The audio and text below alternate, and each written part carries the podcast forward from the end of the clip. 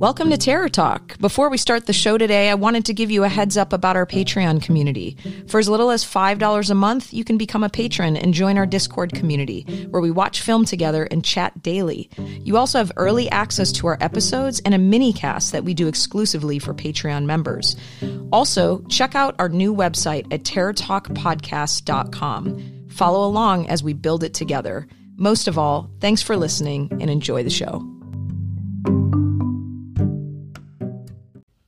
Hi, everybody. This is Terror Talk with Shannon and Kathy. Hello. Hello. Today on the show, we are going to talk about the movie Black Swan from 2010.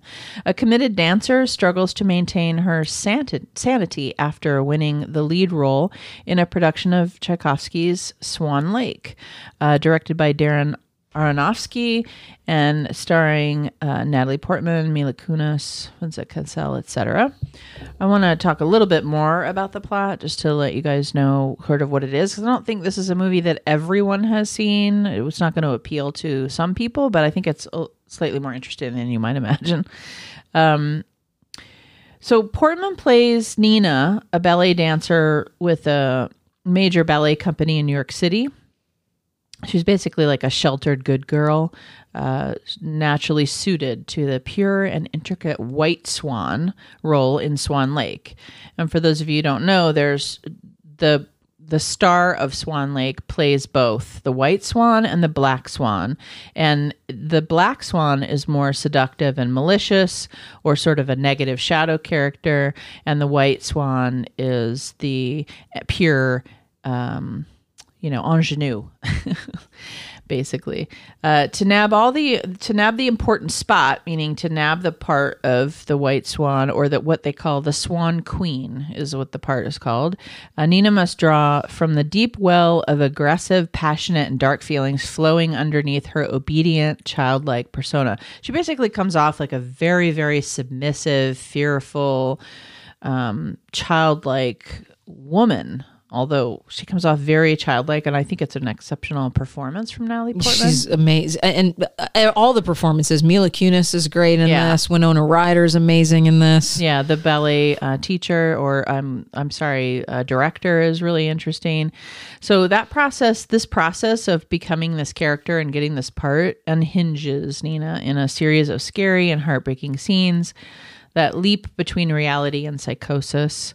Uh, her previously controlled and very codependent relationship with her mother, narcissistic mother, a typical kind of former ballerina turned stage mom, which is played by Barbara Hershey, who She's, I also oh, thought was un- unbelievable in this. It eventually kind of explodes into some violence, and uh, Nina, you know, she compulsively harms herself. She scratches her back until um, and by the way, we're ruining this movie as always.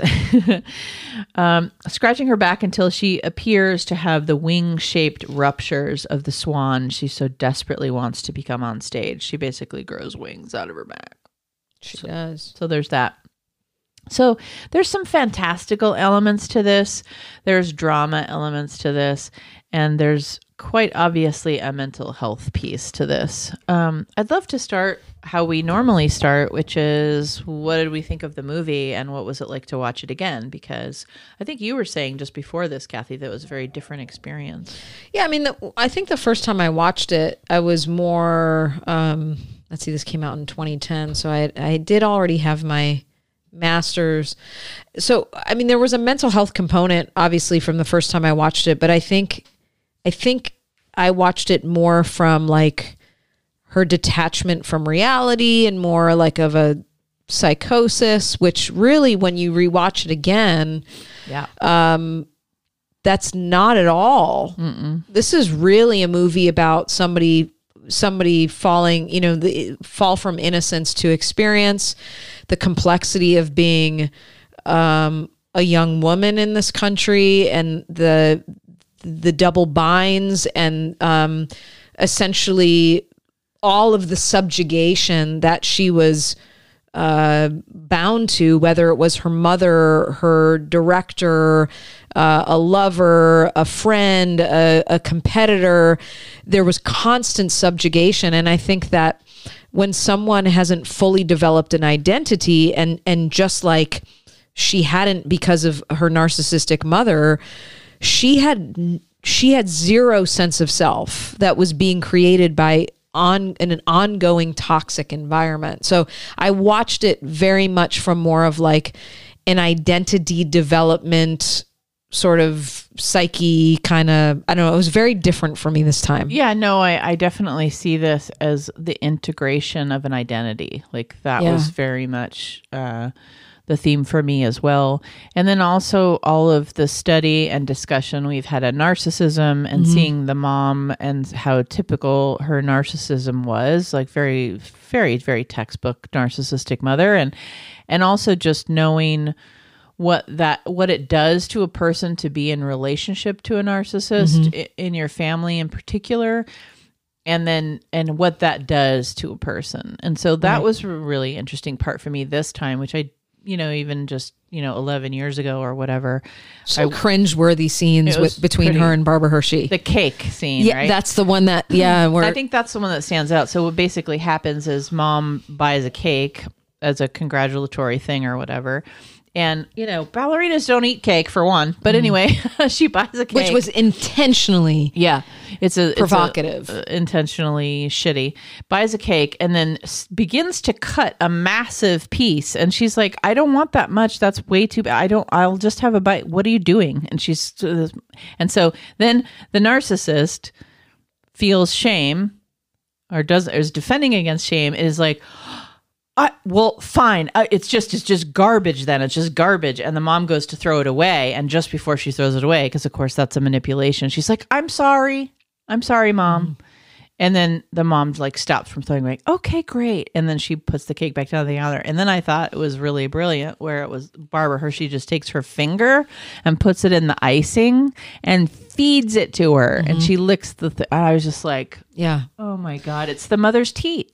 It totally is, and and the their whole dynamic. She kept her from developing. She kept her from Totally. Uh, the identity. the identity, which is what we know about narcissistic parenting, is there's a resistance to autonomy, any sort of sense of that child seeking uh, an identity of their own or autonomy is going to be met with resistance. It's going to be met with shame. It's going to be met with um, just ridicule. And so, you know, one thing we know about um, ball- I think there's so so much going on. There's so many layers to this. So first of all, a ballerina in general, her body's going to develop slower because of all of the stunting that happens when you put your body through that rigor during a developmental stage. The same thing we'll see happen with gymnasts. So I think it was um, somewhat brilliant to pair that with this because not only is her her identity not developing, it's sort of matching with her body, but there is this there is this under the, this sexuality that's just underneath the surface that she's wanting to tap into. I mean, here's another cringeworthy scene is when the director tells her to go home and touch herself and masturbate. She goes home, she starts to have her way with herself and she rolls over and mom's passed out in the be- ba- bedroom chair. Like mom is always on, er, always on her tit. Um, and so there's, there, there's no room ever. Mom is making sure that this child is not becoming her own woman. Yeah, and that's that. I mean, I just hear so much like that's that rigid narcissism of needing the mirror Yep. to look the way you need it to look. You know, she needs this. She's using this child as a narcissistic supply. She needs her daughter to need her. and Yeah. and and that mirror needs to reflect her Mm-hmm. so if so autonomy is the opposite of that autonomy is being your own person so if you're not reflecting the mirror to the narcissist they are they don't see you that's the whole point they don't see you they don't see the difference they don't see the autonomy they s- only see the mirror and if you step out of that mirror Oof. Good luck. they're going to do everything they can to put you back And that's the subjugation. It's that that overpowering domination. And what we see a lot of times with narcissistic mothers, that there are moments where you see the overtness of her narcissism, but most often you see Barbara Hershey's, Her- Hershey's character in that victimization like how dare you leave me? How dare you not do you know but then it's met with the love bombing which is you are perfect. You are precious. You are you deserve this. Da da da da da. You know it's this really confusing so it pulls her back in to feeling that guilt of if I'm not always there for my mother, I'm really a piece of shit because look at how much she's supporting me and loving me, which is really just more of the the subjugation. It's just it's really watching it now with the experience that I have working in narcissistic abuse and and working with narcissists and psychopaths. It's like, ugh, it's disgusting to watch Barbara Hershey's character. Well, yeah, and keeping your victim in chaos Yeah. is incredibly uh, effective. Mm-hmm. So keeping them in the emotional cruelty and chaos of not knowing how you really feel about them, Yep. and gaslighting, and the meaning that I love you while knowing that it's not real love or authentic autonomous love as we all need or unconditional love that we need. I'm just writing down conditional love. yeah, it, it's it, that's the gaslighting is that it's it's it's stabbing someone in the heart while saying i love you so much. And that chaos of that condition inside of you is what keeps her there it's what keeps her um, submissive and victimized. She never knows where she stands. Exactly. And so when she in the movie when she starts to um you know, go out to dinner, go to a club, ends up doing drugs, you know, has fantasies, starts to devolve. Who knows what part of that is real, that whole sequence, but like she def- starts to defy and uh we really start to see her pushing for her own identity. Mm-hmm. Right. What's next? Um, let me see. So, you know, I guess this just sort of rolls in. All of this is connected, but we see early on that whatever environment that she's in, and there's there's also this message too. I think the director talks about it that only through the love of a man can she find herself. This is the message of the swan, Yeah. which essentially is a message for a lot of young women. And a lot of fairy tales and mythology. Yeah. So um, then there becomes this, you know, blind loyalty and trust to a director who's also incredibly narcissistic. He, I mean, creatively, he does push her to grow. I will give him that.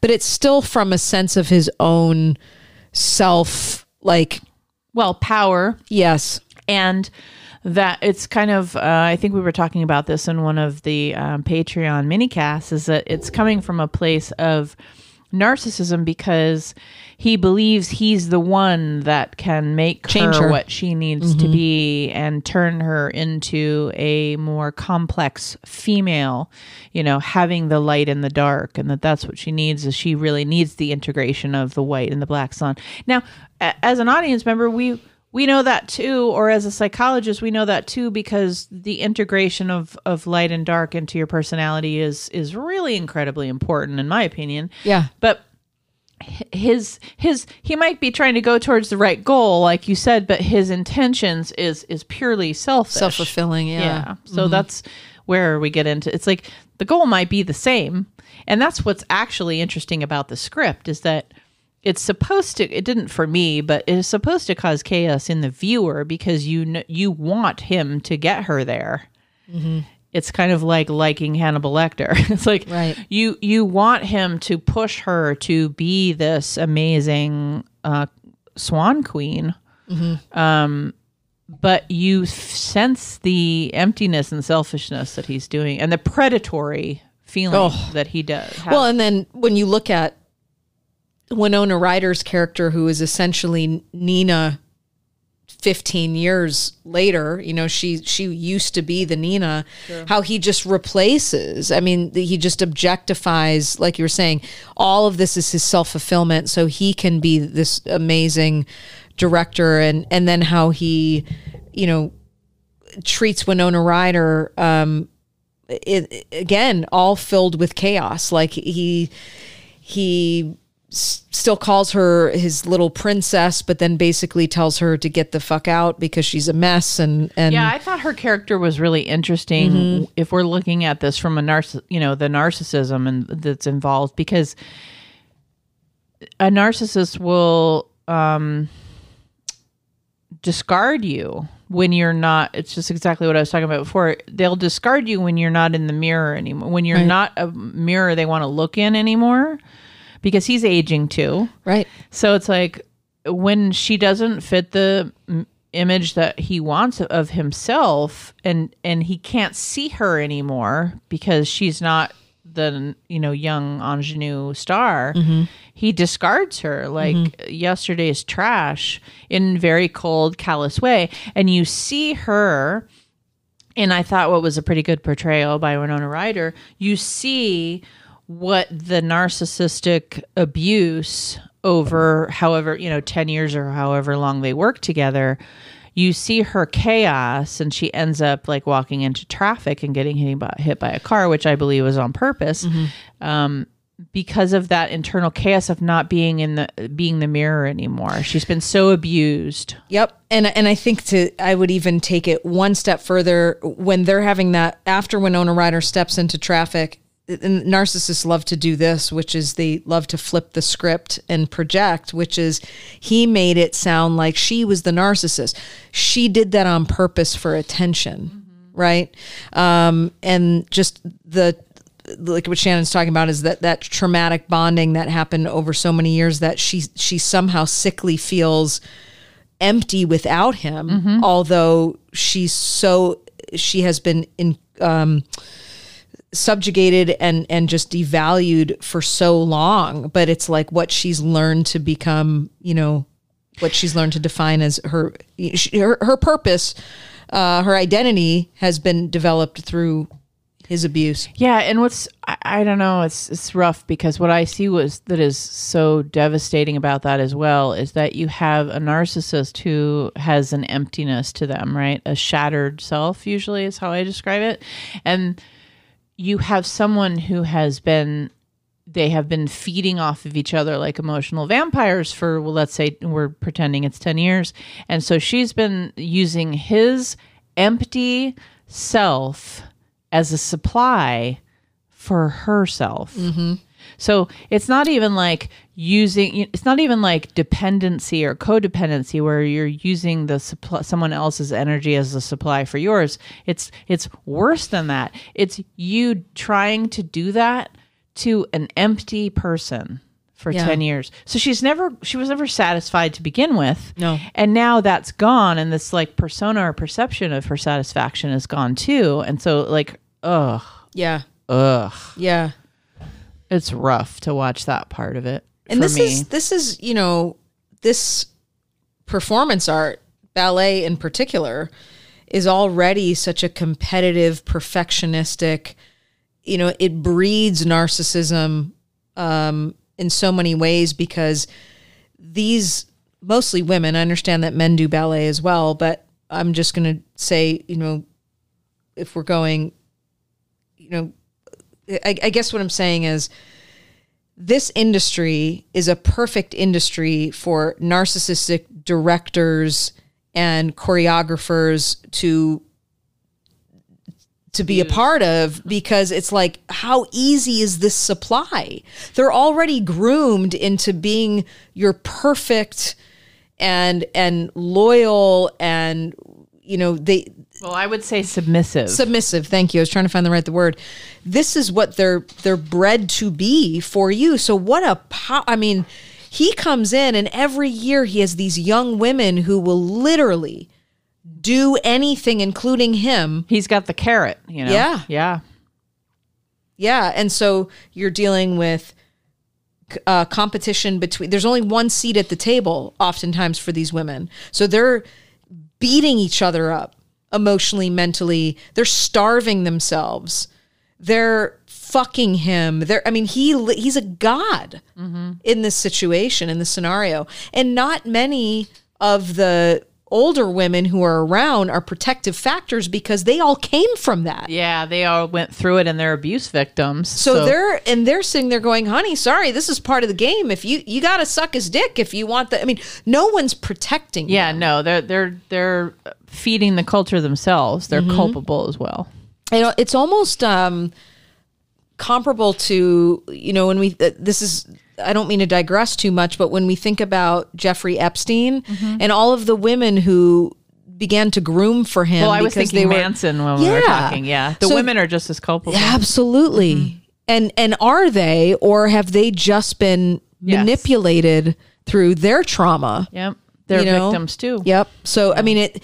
I think this is a, a, a problem in this culture, in this perf- specific performance art. And I know f- friends of mine who were ballerinas. So mm-hmm. yeah, Yeah, it's difficult. One thing I wanted to mention too is that so the some of the symptomology that we see in her character and it is a pretty long list and I just want to speak to it. Visual hallucinations, paranoia, anxiety, OCD behaviors, self-injurious behaviors, some eating disordered behaviors, some personality disorder behaviors, and some psychosis. So I actually just kind of wanted to say that it's ex- it would be extremely rare and not um, generally done in our psyches to have all of those No. symptoms. So I just want to call attention to that. That you know they're taking some artistic license with mental health symptomology. I just think that's important. To- yeah. You don't really have. There really isn't a diagnosis for her. No, and we see that a lot. You know, those of you who have been listening for a while in the movies that we've talked about, we see that a lot where there's an artistic license for dramatic appeal. It's like, oh, well, we can't have a ballerina without her like vomiting and having an eating problem. And we can't um, have, you know, uh, visual hallucinations without all kinds of other crazy OCD and anxiety and all kinds of other stuff. It's like, well, okay, but you could. Well, we But- also don't know the one thing that isn't clear too that Aronofsky doesn't make abundantly clear, which I think is on purpose, is how much of her symptoms are physical versus mental. I mean, there, there's like, Yeah. is she perceiving this? We know that mom sees the scratch on her back, but then when it starts to look like chicken skin, Yeah. you know, how much of it is in her mind versus how much of it is actually physically happening to her? Because when someone is under an incredible amount of stress the body does start to do really weird things. But um so it's it's would be really hard to diagnose her not that we do that often on the show just because we don't really how much know how much the symptomology is is literal.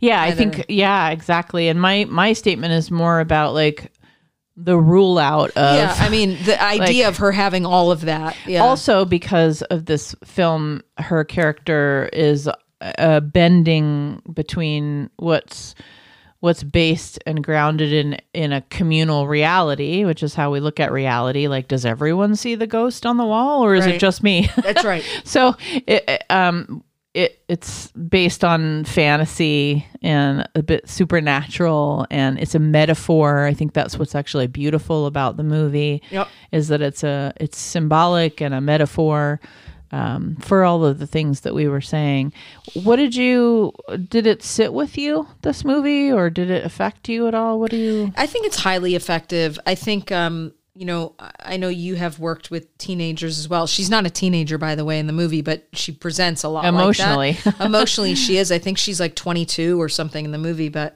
um, she's at least 21 because they go to a bar. right Um, young women, we'll just say young women, so late teens, early 20s, is I think that this is also a metaphor for the the struggle of um, a woman coming into herself unapologetically uh, without all of the pressures and expectations of of society. So whether that's a parent, whether that is a uh, if we're looking at this from a hetero, heteronormative model, from a man, um, from uh, just what society's expectations are. You know, it's like there's this part of her that really, really wants to desperately um, explore her sexuality, but there's a part of her that's very reserved by that, as though falling into that experience then makes her something different that she can never go back to. And I, I don't think that men typically or young men really go through that at least in the same way. And so whether she's a ballerina or she's a store clerk, it doesn't really matter. It's this is the struggle of young women falling from innocence to experience and how rather than unapologetically being able to do that, it comes with all of these um, I don't know, expectations, reservations, uh, penalties, judgments, um, anxieties, things that are, are very unique to being a young woman. Well, and even just in the story or the ballet, having having the story the black swan be seductive and sexual represent the more manipulative dark, Dark. Uh, side of ourselves is exactly the kind of cultural norm that uh, we're talking about and Right. that is um, propagated by at least American culture is that if you are in a Tay population, a transitional age population, and you're making that transition from, you know, 17 to 25, and you're going to come into your sexuality, whether that's hetero or not, and you're going to come into that sexuality and you're going to experiment with drugs maybe and you're going to make some mistakes. You're going to make some really big mistakes because for lots of reasons your impulse control isn't in there yet in your brain so mm-hmm. you're going to make all kinds of decisions and there's a lot of chaos to becoming an adult. And that's going to be part of it. That mm-hmm. integration I, you know that everybody that anybody survives that age is a miracle because you really do have to go down a, a bit of a rabbit hole. But that sexuality is the dark manipulative part of a female. Mm-hmm.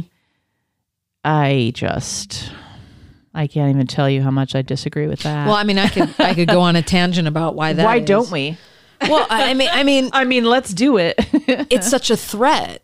It's Yeah. a it's a threat to the power of a man. I mean, let's just be real. Let's just call it what it is. talking so, hetero yeah. yeah, if we're talking from a heteronormative uh, or heterosexual, which we are because the movie is it's very heteronormative. I mean, other than the one scene with Mila Which was a Kunis, which fantasy. is which is a fantasy.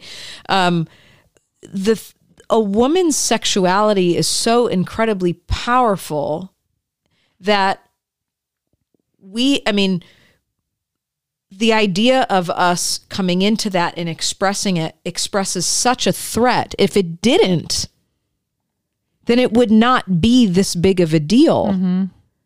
So a woman is is essentially taught to gaslight herself into believing that whatever she feels or needs to experience or wants to explore is bad.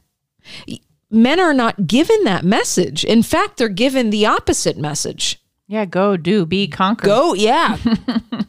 yeah. plunder Literally. pillage divide and conquer no pun intended you know and it's like so so why then unless it's something that's so intimidating because it could actually take over the world. It creates life. Yeah.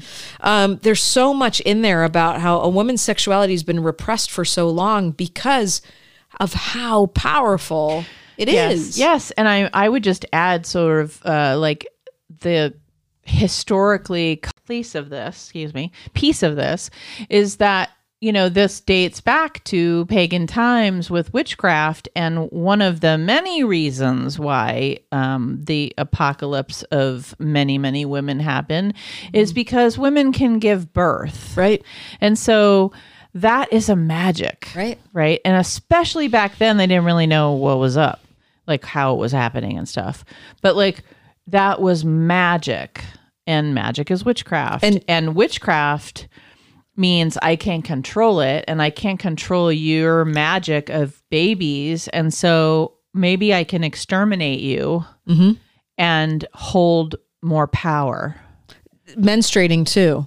All of that, right? All it's all in this all Yeah. all magic. So there's like a huge, you know, hundreds of years, thousands of years, one one would argue, like historical piece around this that has not is not the last 50 years kids you know like like we get all up in our thing about women's rights and and Yeah. all of this but like this is thousands Historical. of this is Yeah. this is this has been built and it's been built. Well, and, so I, yeah, and I, and I think there all of the in, intentionality around why there's only ever one seat at the table for a while you know when people say why do women have to be so catty? Why do they have to fight with each other? Because the system is built for there to be only one seat at the table. There's 20 seats at the table for men. Yeah. So it's not that men are less catty, it's that they haven't ever had to be in a position to really fight over one another. They've never they've never had to deal with like the Mr. Darcy complex where yeah. five of us are going to fight for one woman. They don't care. There's 50 other women out there. Right.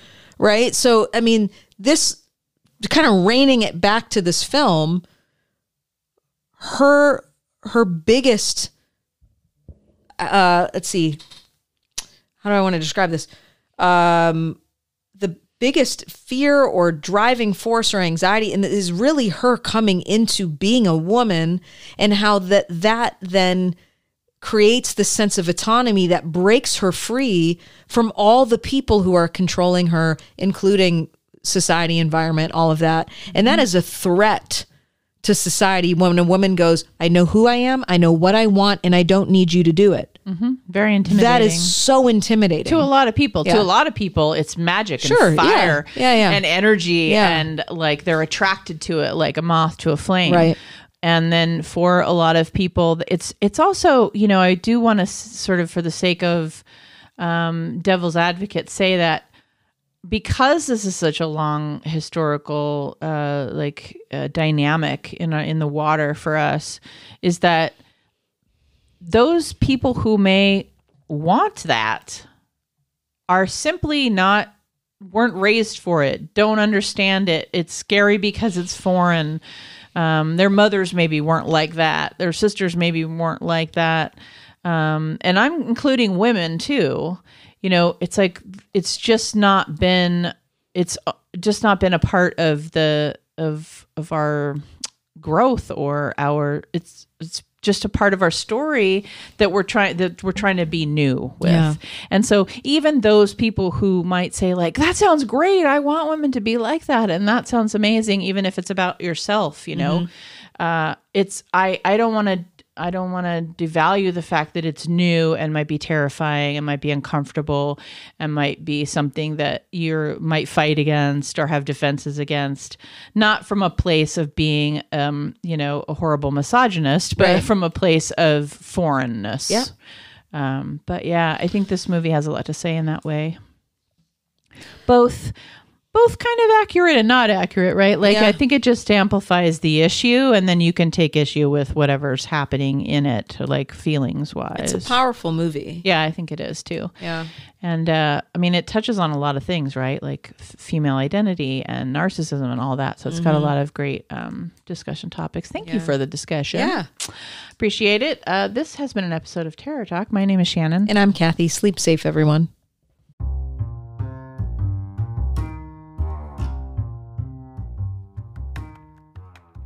We hope you enjoyed this episode of Terror Talk. Please check out our Patreon page, Instagram, Twitter, and Facebook.